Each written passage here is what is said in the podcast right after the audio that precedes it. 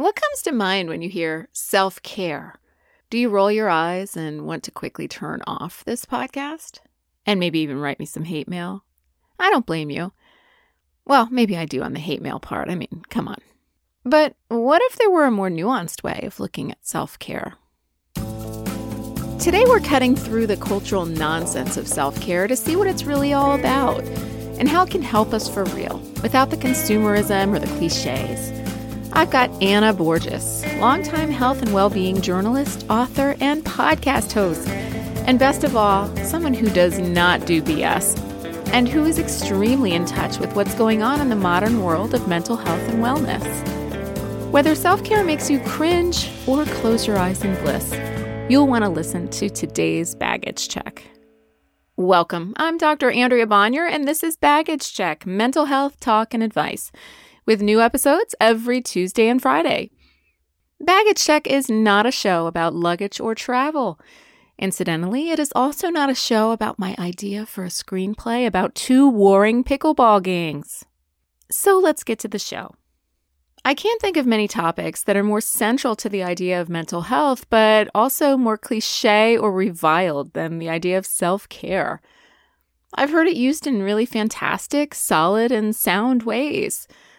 And I've also heard it used as a flimsy excuse to bail on other people or to spend a bunch of money on overpriced mud baths.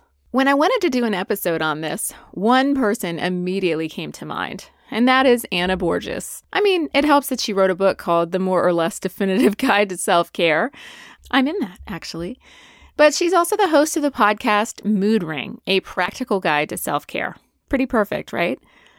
She's a longtime journalist who has been in the trenches with the whole self care idea since before it started to get so polarizing. And she gets real about stuff. She's also a magnificent editor and writer who took a chance on me years ago when I had a little idea for detoxing your thoughts. And it turned into a challenge that went viral on BuzzFeed, and then it turned into a book. So, yeah, I'm a pretty huge fan of Anna, and I was so excited to have this conversation with her. So, let's get to it. So, Anna, it is such a pleasure to have you today. Welcome to Baggage Check. Ah, I'm so happy to be here. It feels so weird being interviewed by you. That's right. We go so far back, and you were actually responsible for Detox Your Thoughts in a way because you were over at BuzzFeed at the time and you helped me shepherd that as a challenge to BuzzFeed. And then it eventually became a book. And now you do so much with self care, which is why I'm so excited to have you here. And yeah, the tables are a little bit turned. I know. It's very, I'm like, what? I'm usually interviewing you to give me things to write about. Like, I, don't but I'm like, okay, no, it'll be a good conversation. I'm a little nervous. I'm like, ooh. well, feel free to cut me off if I forget that I'm supposed to be the interviewer rather than the interviewee. Surprise, um, I'm the host now. I'm just going to turn it back on you. but yeah, why don't we start with what first got you interested in self care? Because yeah. it's been an interest of yours for a long time. You made it a professional interest. I know it's a personal interest. How did yeah. it begin? It actually started professionally. Like I tried to think of what my self care origin story was, but it very much was I got kind of put onto the beat and very practically, literally speaking, at the time um, I was at BuzzFeed, it was like 2014, 2015, and articles, like service articles about mental health, like it was still an open conversation how we talk about that. The whole disclaimer of like, this is not medical advice. We are not professionals. We're talking to the professionals. And like through those early interviews for those articles, I got introduced to the concept of like self care through like the therapeutic definition. So I actually like was introduced like slightly before the whole like storm of commercialized self care, like treat yourself, Tom Haverford, Parks and Rec, mm-hmm. whatever. Um, and so, yeah, and it very much hilariously took a while for me to be like, and now it's time to start applying this in your life, Anna. Like, it's not just articles. You're not just like mm. there to give these tips to other people. Like, this is a thing to do. But I will, mm-hmm. I will say that in looking back, even though mental health wasn't something I talked about a lot growing up, it was something I struggled with. And I am like happy and like proud of young me to say that I did do a lot of things for self care without knowing it was self care. I was like a big journaler. Mm-hmm. I was mm-hmm. a big, I wrote like a lot of angsty poetry to deal with my. Sorry, can I? Can I say? can I say? Can I? totally can. Yes. Um, so yeah, so it, it was. It's always been coping with my mental health has always been something that I've like strived to do as someone who struggled with it, but did not know until I was writing about it that that's what it was. Yeah, and it's so good that you just happen to be doing that because, in my experience, it doesn't usually happen naturally. In mm. fact, it's an uphill battle if you try to introduce this to some folks. I mean, some people maybe have grown up with it because their parents introduced them to the concept, like, hey, let's talk about our feelings yeah. or let's journal about them. But for a lot of people, it's, you want me to do what? you know, and they're not naturally able to even think about taking care of themselves. Mm-hmm. It feels indulgent, it feels something like selfish mm-hmm. in a way, which I know we'll sort of get into. So, how would you even think about defining self care as you see it? You know, what is it? Because I think it means so many things to so many different people. Yeah. And I think that's honestly my answer, which is that my definition is always boring because there's no simple definition of it. You know, it's like the, the disclaimer is always like, and it means something different to everyone. And so I'm kind of like the general category of things that are within our own control that we could do to support our mental health. It's very much like the self part of it. And so mm-hmm. even as I try and, even as I like move away from using the phrase self care, just because it can be so broad, I have started being like more specific in like self maintenance, self soothing, self knowledge, yes. self awareness, like things I do to get to know myself. Like it's like the self mm-hmm. part is mm-hmm. what is at the crux of it, the things that we could do and with others too. Um, but non professional mm-hmm. interventions.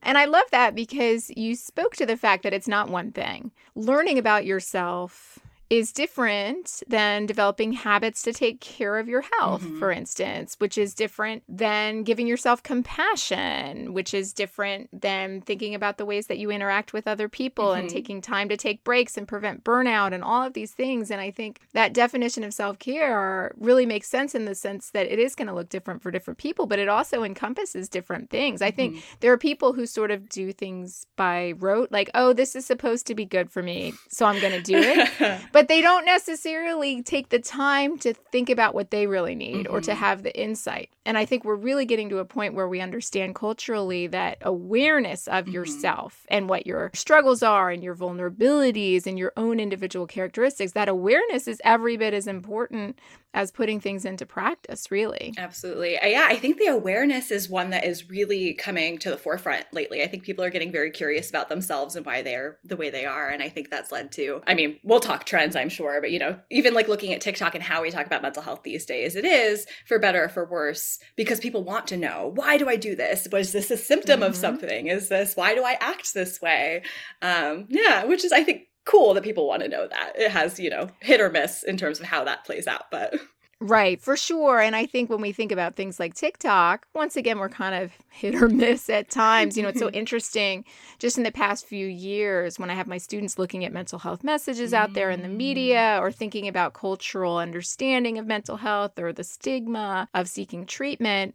TikTok is now kind of at the forefront of mental health content. Yeah. It feels like. And I think there's a lot of really good stuff on TikTok about mental health, you know, no matter how you feel about yeah. data collection and all the more nefarious concerns about TikTok itself.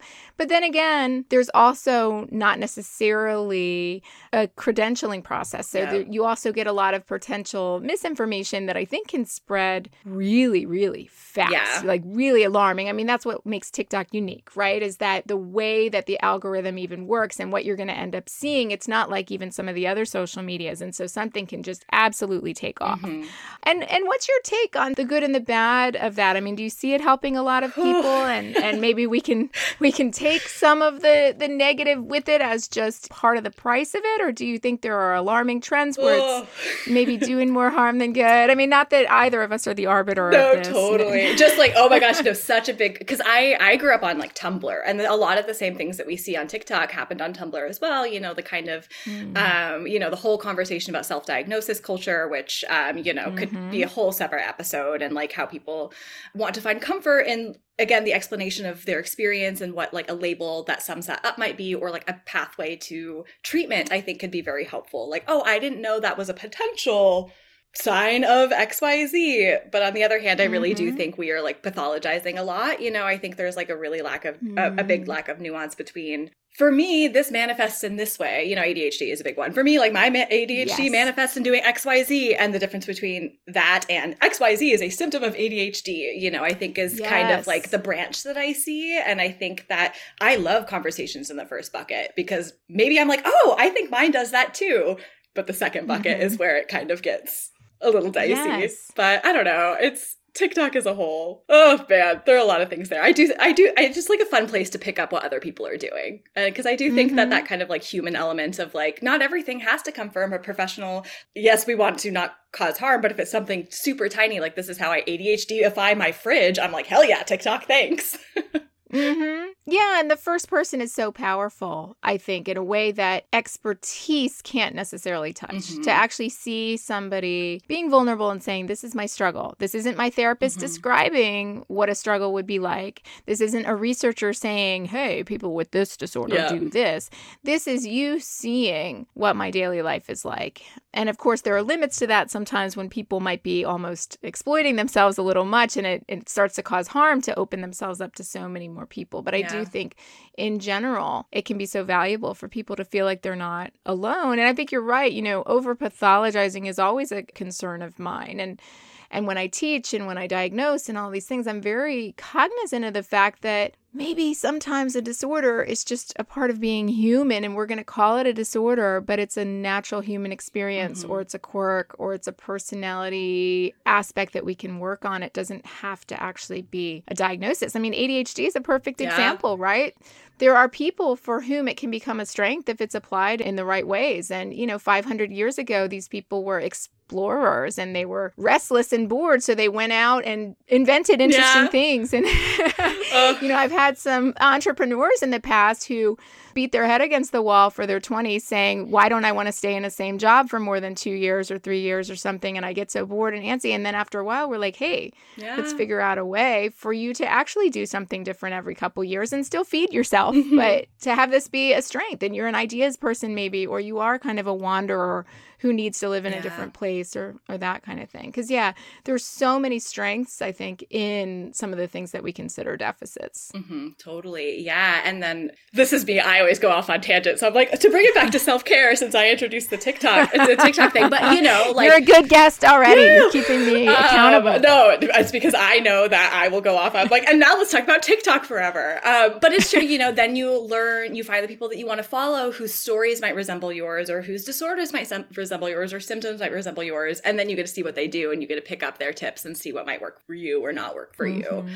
and as long as you're not sitting there like ooh this works for this person why isn't this working for me and like don't get in that mindset then i think it's awesome yeah and I think somewhere in there too is deciding to let go of some judgment, you know, just of mm. yourself and of other people, which sort of brings up this idea that self care is frivolous or self care is short sighted mm-hmm. or self care doesn't take into account what's happening in the world. You know, I remember a really huge brouhaha, so to, so to speak, at the beginning of the invasion of Ukraine. And there were some pieces done by really intelligent people who had a lot to offer in terms of wellness expertise that were helping people try to manage their own stress about mm-hmm. the situation. And there was a tremendous backlash to a few of those pieces because people thought, you know, what business do you have baking a pie to make yourself feel better mm.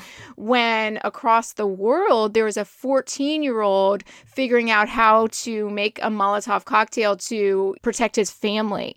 And it got really, really yeah. ugly. And it struck me that it's yet another example of how all or none we can get. Yeah. You know, the idea that, well, if there's pain going on in the world, I shouldn't be taking care of myself at all, which I think is actually incredibly short sighted. So, I mean, there's so much theory about this issue of self care being selfish or, mm-hmm. or frivolous. How do you even begin to think about that? I feel like I'm just going to quote you back to you because so many of my like foundational, uh, like understanding of this came from like early reporting because this was actually like a, I, I don't want to call it like a whole ethical dilemma, but I definitely, when I was in charge of writing articles like that, I often was split about it. I'm like, this feels really silly or frivolous. Like I dealt with those thoughts myself. And like, I think it is a, a nuanced conversation in terms of what articles, you know, we're, or like what topics we're giving a platform during these hard times. But I think what we could forget in this like really connected everything's on social media. We could read all the articles, not all the articles. Is like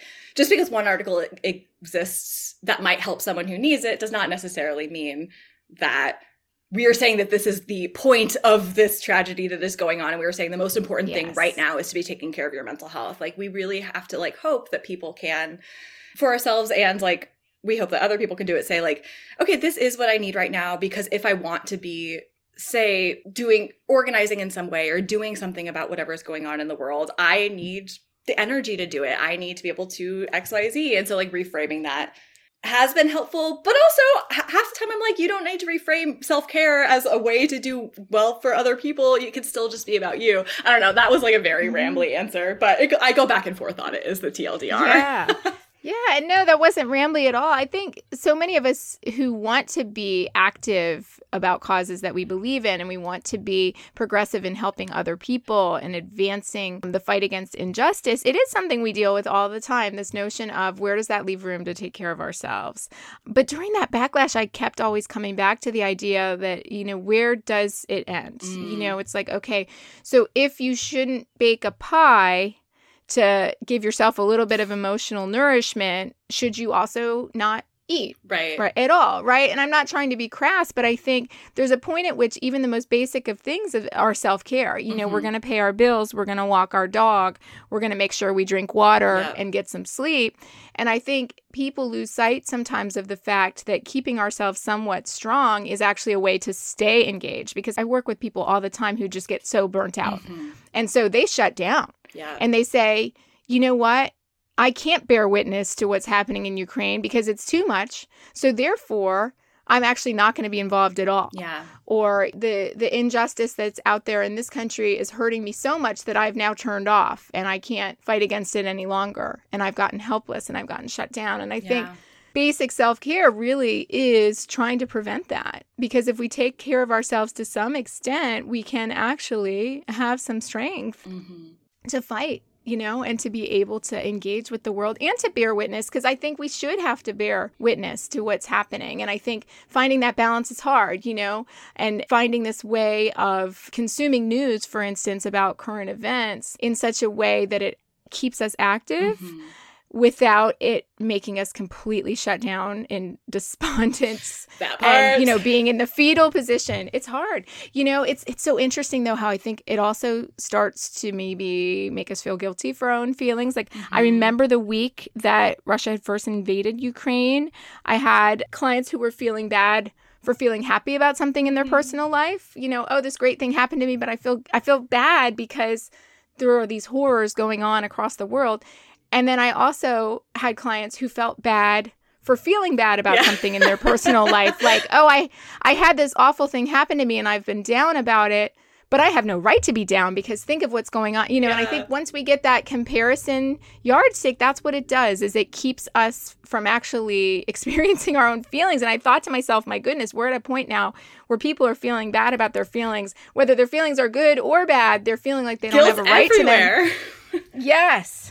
Yes. Oh, it's so complicated. It is it? because it's like also what are I don't want to be like what are those feelings helping, but this is how I wind up feeling being like now I am just sitting in this feeling of feeling bad and feeling bad about feeling bad also is not helping me do things that would make me yes. feel quote unquote like better about like doing something versus not doing something. It, like at a certain point it can feel like it's not performative if it's just for me, but like performative to myself, you know, because it's like I feel yes. too bad to shut off, and so I don't shut off or not shut off, but like, you know, turn off like those feelings to be able to concentrate on maybe something more nourishment for the time being before I'm feeling ready to face whatever's going on in the world. But instead, mm-hmm. I'm just in mm-hmm. this weird limbo of guilt of not doing either way. No, exactly. And the feeling bad about feeling bad. You know, I work with clients all the time and it almost becomes this this algebra problem, right? There's an exponent on feel on the Stop. on the bad feeling. So you know, we talk about this, and we've talked about this on the podcast a couple times too. Like, I'm anxious about feeling anxious. Mm-hmm. You know, I'm sad about the fact that I'm sad. I'm mad about the fact that I got mad about this. And once you start putting exponents on emotions, there's that level of judgment that just makes it worse. Totally. And so, really trying to cultivate that lack of judgment I think it'd be helpful for people. You know what I want to hear about though? I want to hear about some of the trends in self care. Okay. In a just more basic way because, you know, and I, trends. in some ways, it's like, I stick to a lot of things that, you know, hey, for 10 years in therapy, I've seen this help. And then something else will come out of nowhere that feels kind of new and really resonates with people. Yeah. So what kind of things are you seeing that that really are helpful for people these days? So, um I uh, I have like so many different answers to this question. I'm like which way do I go? Because right before this call, I don't know if you've seen like the newest round of like AI toys that are going around that everyone's oh, playing yes. with. And there was like some AI mm-hmm. chatbot and I was playing with it, like, hey, I want to practice self care today. What should I do? And like seeing what it told me to do. Um, so now I'm just like, oh God, what's AI going to do for this? But I don't know yet. But that was what was on my mind before this call. Um, I will say one, like, I don't know that I would call it a trend, but like a shift in attitude that I'm seeing a lot is a move away from like this more individualistic approach to self-care because i think what happened mm-hmm. to speak to even like our last point is i think we spent so long railing against people telling us that self-care was selfish and because in so many ways it is not that like i feel like people saw some sort of overcorrection and are, are now moving more toward like collectivist like communal self-care yes. and i think in a lot of ways that's a really good thing because the example that comes to mind is like the trend of how we talked about like friends and toxic friendships and boundaries mm-hmm. and all these mm-hmm. things. You know, like a couple years ago, like you wrote a book on this. Like it was something that we didn't did. talk about, you know, like treating friends, you know, like with the same intentionality maybe as romantic relationships and that sometimes friend breakups are a thing or like all these things. And then the conversation progressed as it often does on social media to be very black and white. And all of a sudden we're cutting yes. off all of our friends. We're not responding to any text messages. We're turning yes. down invitations. We're flaking. And everyone is like guys self-care is not an excuse to do this. And i think i'm seeing a lot mm-hmm. of conversation about how you know in a lot of ways even though self-care isn't selfish and i'm glad of the conversations that we've had we have also kind of moved in a direction that we've forgotten that we are accountable to other people and we do owe yes. other people things and we do want community and relationships and sometimes that's not easy and sometimes our friends are going to be emotionally needy and we have to be there for them or xyz mm-hmm. and so like that's a huge conversation i'm seeing which i like yeah, me too. And I'm so glad you brought that up because I feel like it's almost verboten at times. You know, I do a lot of work on boundary setting and talking about that and a lot of media on that. And I feel like it's in the past almost been taboo to be like, by the way, don't be a jerk when you're setting your boundaries. You know, it's like there's a, there's almost you know this element where people can get so empowered about the boundaries yeah. that they have to set that they really don't take the time to think. I am part of a universe with other people, mm-hmm. whether those people are are people that are in my life constantly or just at the coffee shop I am part of this web of community. And I'm so glad to hear you acknowledge that because I almost sometimes feel like a spoil sport that is somehow going against the whole, you know, yay, boundaries, yeah. stick up for yourself. Because it's like, wait a second, you know, there's a right way to set boundaries that also doesn't have to needlessly yeah. bring other people down either. And I think self care, it's very similar. It, let's think about this in terms of what we need for ourselves, and we have that right. But let's also make sure that we're still valuable valuing relationships. Um, for a lot of people, it's like, oh, it's best for me to not go out tonight. Yeah. And it's like, okay, we can understand that. But if you just totally ghost the friend or it's their birthday party and you're texting them 10 minutes after it started that you're not going to come after all, we have to be realistic about the damage that that might do. And as much as we can empathize that, you know, you've had a hard week or you have social anxiety and it makes it maybe not best for you to go, we have to find a route to do that in a way mm-hmm. that doesn't put harm into the universe too yeah right? totally yeah and so i'm i'm trying to think of other examples too because i think that's that is a trend i notice for so many tips. It's very much like a new it's not new but it enters the cultural like conversation in a more mainstream way. People are really excited then overexposure happens and so people are kind of like then change how they and then they like go the opposite direction and then it's just like and the new thing comes in the new thing comes in and so yes. I just i hope that we can continue to have like nuanced conversations about if it, we call it self-care taking care of our mental health like if we call it just general wellness in the world i hope that we meet more in the middle. Yeah. that's the only topic that i'll say that on no, it's true. I really hope that too. And I joke sometimes about, okay, now there's going to be the think piece about that. And now there's going to be the backlash to the think piece. But now there'll be a think piece about the backlash to the, to think, the think piece. piece about the, you know, and it's like, okay, is nuance lost at some point mm-hmm. because of these overcorrections, as you said? And of course, you know, that's a concern, I think, with health and wellness advice in general, kind mm-hmm. of the mm-hmm. sound biting of it, yeah. this notion of, and, and we've seen how that can be damaging from literal health advice in terms of the pandemic and how misinformation spreads. But I think it's also a concern, certainly with mental health, because the more we kind of make it bite sized, mm-hmm the more there's not room for nuance. Absolutely. Right? I mean, how do you actually have nuance if this is supposed to fit in a 30 second video? Yeah. It's kind of gone, which is one reason I love this forum and one reason why I started this and having seen you do it so beautifully is allowing really the space for nuance exactly. and the space to be able to have things be a little bit complicated. And sometimes, you know, whether it be in print or even in internet media, the time limits of video or the time limits of word counts. Yeah really just don't allow or even just like so the larger audience you know what i mean yes. you can't i ran mm-hmm. into this a mm-hmm. lot at my last job is you know i worked with a lot of um, therapists who were doing like kind of like a one to many model you know trying to scale their knowledge and speak to them and like it was really hard to not wind up with a million caveats and be like, and you might be thinking this, and this might be your experience, and yes. this is not true um, for everyone in that way. And that's like the responsible thing to do. But also, it was just impossible to make content that way because you can't speak to right. everyone. And so now my new question right. is kind of like, how do we encourage people to interrogate the kind of self care advice that is out there and then like mm-hmm. form it to them and build the self trust and like the kind of I don't know, curiosity to figure out like what is working for them. You know, there's just because the website says it should work for you or doesn't or shouldn't work for you doesn't mean it should go one way or another. Like, I don't know, some things I'm thinking about. Oh, curiosity. That's such an important theme. But yeah, I'm imagining those therapists because I've had this exact same struggle. It's like there's only so many asterisks, right. you know, literally, literally or metaphorically that you can use.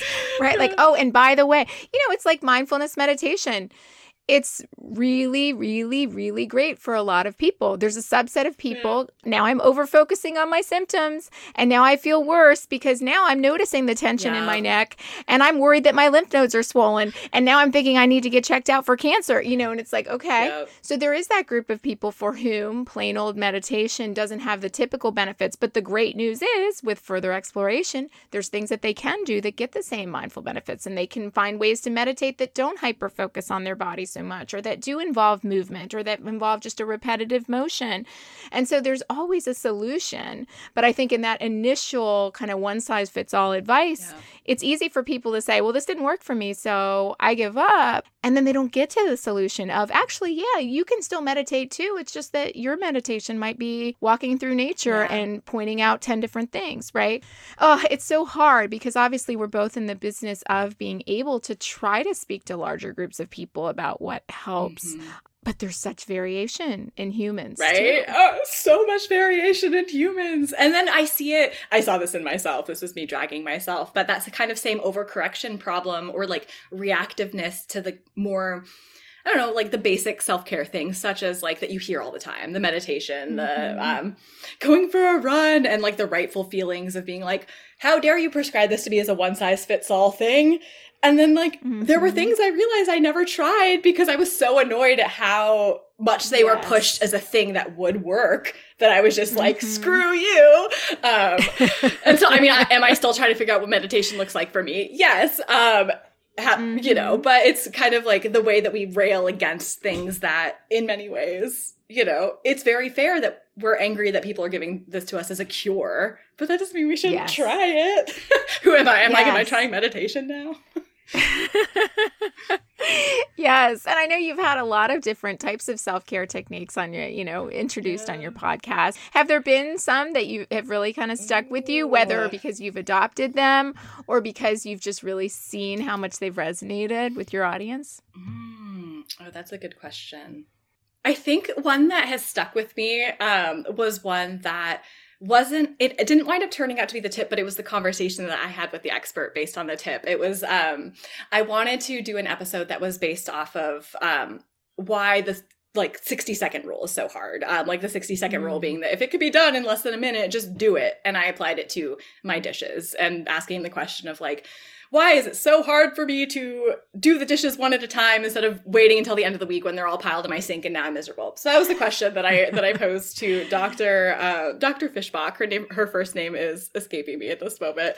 And at some point during the interview, when I was like, why is it so hard to get started? Like, why, whatever. And she was like, have you ever just thought that, like, the dishes aren't that important to you? And I was just like, the dishes are important to me. I like my apartment to be clean unless it like really blah blah blah blah blah. But then after that interview, I started thinking like, hmm, what would happen if I did it rather than thinking I should do this dish and I know I'm not going to do it anyway? What if I just tried not to care about the dishes and see how I feel on Friday when I do them? And it was just kind of like taking away that layer of guilt. But the reason it stuck yeah. with me was that interrogation of like, what assumptions do I have about myself or like what old goals about myself am I working toward that aren't relevant anymore? And I yes. feel like that happens so much with taking care of my mental health is realizing that I've held on to old things that no longer work, realizing that mm-hmm. I'm resisting things that I haven't actually tried before, be for whatever reason.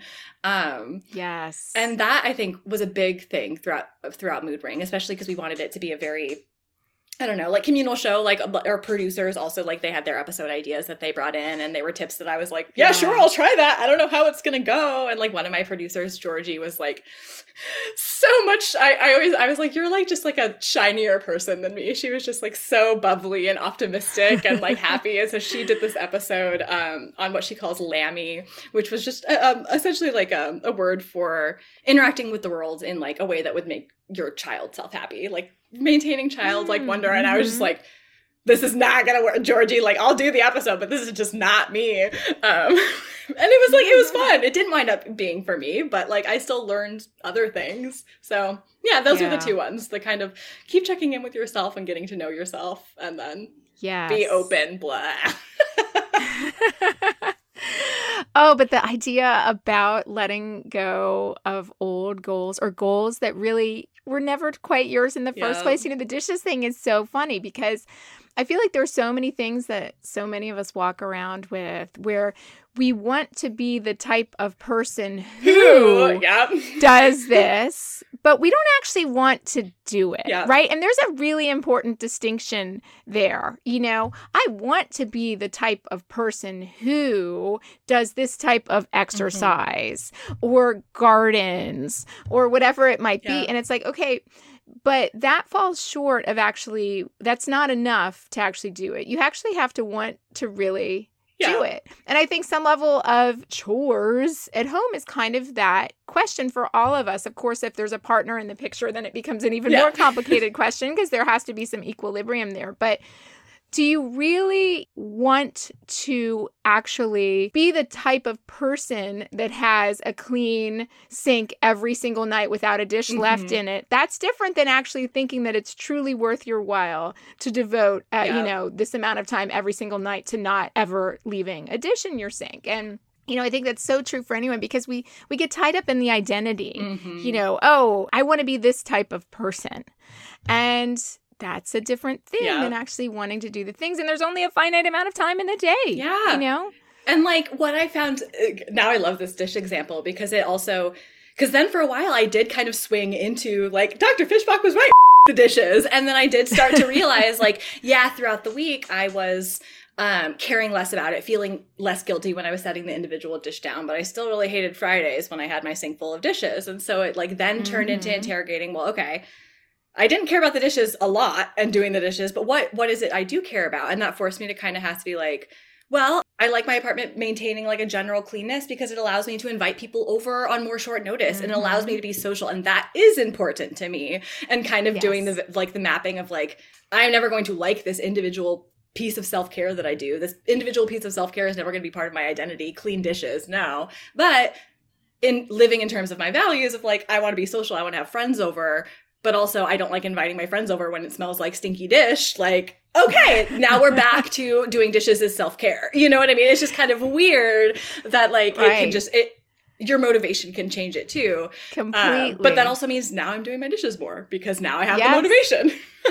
exactly. I I know nothing of the stinky dish smell. that is that has not at all been the potpourri of my life Never. for the past 20 years. Yeah. You know, and so it becomes a cost benefit analysis, right? Like there are certain things we don't want to do, but because they're in line with our values or the effects of them are so important, mm-hmm. then we do them. And I think that is so true because everything's kind of on a spectrum in that way, right? Like, okay, it's not worth it to me to get every single thing perfect on my kitchen counter every single hour of the day. But at some point, my kitchen counter needs to be nice enough that if yeah. people come over to have dinner, they're not going to be horrified and run screaming. Or it's not going to be like house. a huge thing that you then have to clean for two days to be right. able to. Because then, do you ever see exactly? People? No. Exactly. Or, you know, you clean for 2 days and then you have to pretend you didn't have time to clean. That that's my personal favorite when it's like, like oh, I'm, so, I'm so sorry. The place is such a mess. I didn't get a chance to clean and then secretly you're like, "Well, I cleaned for 3 hours, but that did not make a dent." wow, are you me? This is my best friend lives nearby and every time she comes over I'm like, "Just a heads up, it's really messy over here." And she's like, "Anna, you don't have to say that every time." but God, that's so. Oh, yes, there's such a gender thing in there too. I think you know. I just don't think, at least most heterosexual dudes, are sitting there saying like, "Oh, I'm so sorry, Mike. You know, I just I didn't have time to get this place up to snuff for you. Can you imagine? Yeah. Uh, I, for me personally, I'm like it's also just a Virgo thing. what can I say?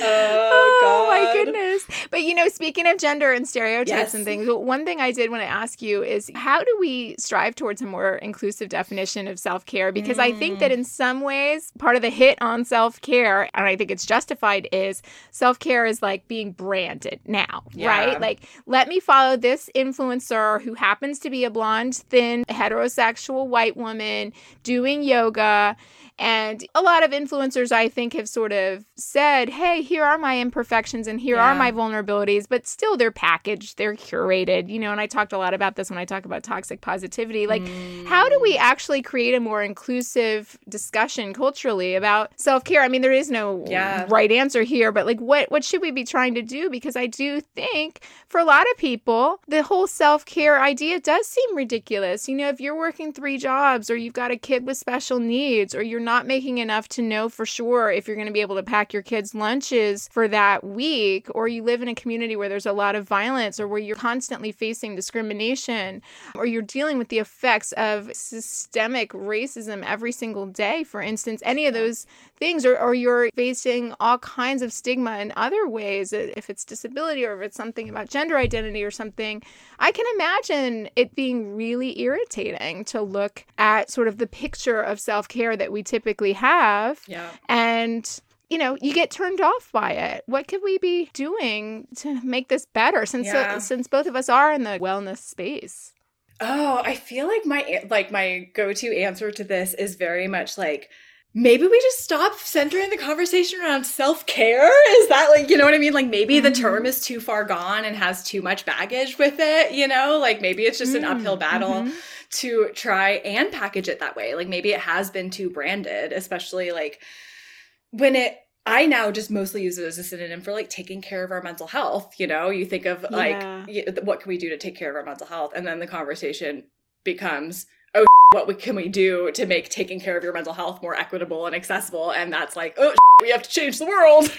Um, yeah. And so I do think in yeah. the like in the very least, the kind of like entry point is just really trying to move away from self-care from having one definition because even if we aren't talking about the commercialized like bubble bath you know like obviously like so many people can roll their eyes at the bubble bath but even if we're talking about like the foundational mm-hmm. self-care of attending to your like physiological and safety needs even that is laughable for some people to like have to like you yeah. know to think about can i integrate this in a mindful way in my day-to-day life like for like some people the answer right now or for a longer period of time is just like no. And so it's like I think the larger thing that we need to do is stop using self-care as our go-to answer for a lot of larger systemic problems, which I think a lot a lot of people who I respect and follow, they don't do that. But like in like right. the war, like larger cultural conversation, I do still think that we're just hurling self-care as yes. a band-aid answer to, you know, any number of bullet holes like structurally falling down apart, like the foundation crumbling beneath us. And it's just like, yeah, of course, like let's stop talking about self-care then. And then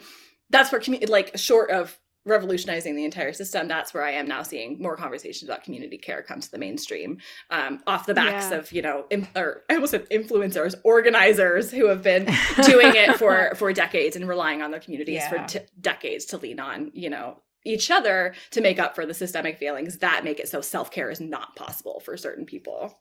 Right, because I think, oh, that's so true. And that can be a cousin to, well, if only you had done this, then you would have succeeded. if only you had just taken care of yourself in the right way, yep. then you wouldn't, you know, and it's like, okay, that is such a cop out for actually looking at societal. Right. Like self care, thanks. Great. When am I yeah. gonna do that? And like what is like what does that even look like? Yeah. Uh, yeah. Oh, this has been such I know. We just hit time. We just hit time, which our listeners are like, well, what does that even mean? But it means I have to go. yes, yes. But thank you so much, of Anna. Course. What a pleasure. I know that a lot of people really enjoy your podcast, and I am one of them. And I really appreciate your having taken the time ah, today. This was a blast. You know, I could have talked for several hours on any of these questions individually. So, well, we'll definitely have to have you back. Thank you again. thank you. Thank you for joining me today. Once again, I'm Dr. Andrea Bonior, and this has been Baggage Check, with new episodes every Tuesday and Friday. Join us on Instagram at Baggage Check Podcast to give your take on upcoming topics and guests. And why not tell your chatty coworker where to find us? Our original music is by Jordan Cooper, cover art by Danielle Merity, and my studio security is provided by Buster the dog. Until next time, take good care.